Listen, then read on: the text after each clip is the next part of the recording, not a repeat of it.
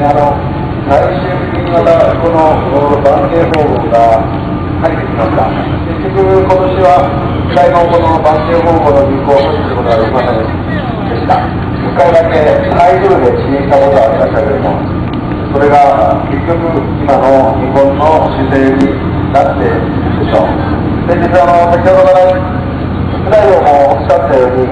西原病院の患者の施設に警察が家宅捜索が入っているの西原病院何が問題なのか今年の春に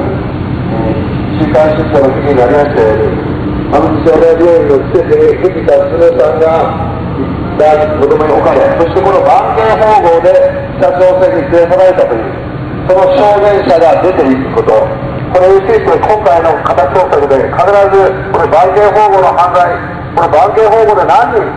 日本人が拉致されていったのかわからない、その実態を明らかにし、この船が犯罪の船であること、人道の船ではない、犯罪の船であるということを明らかにして、私たちはそのことを一遍に、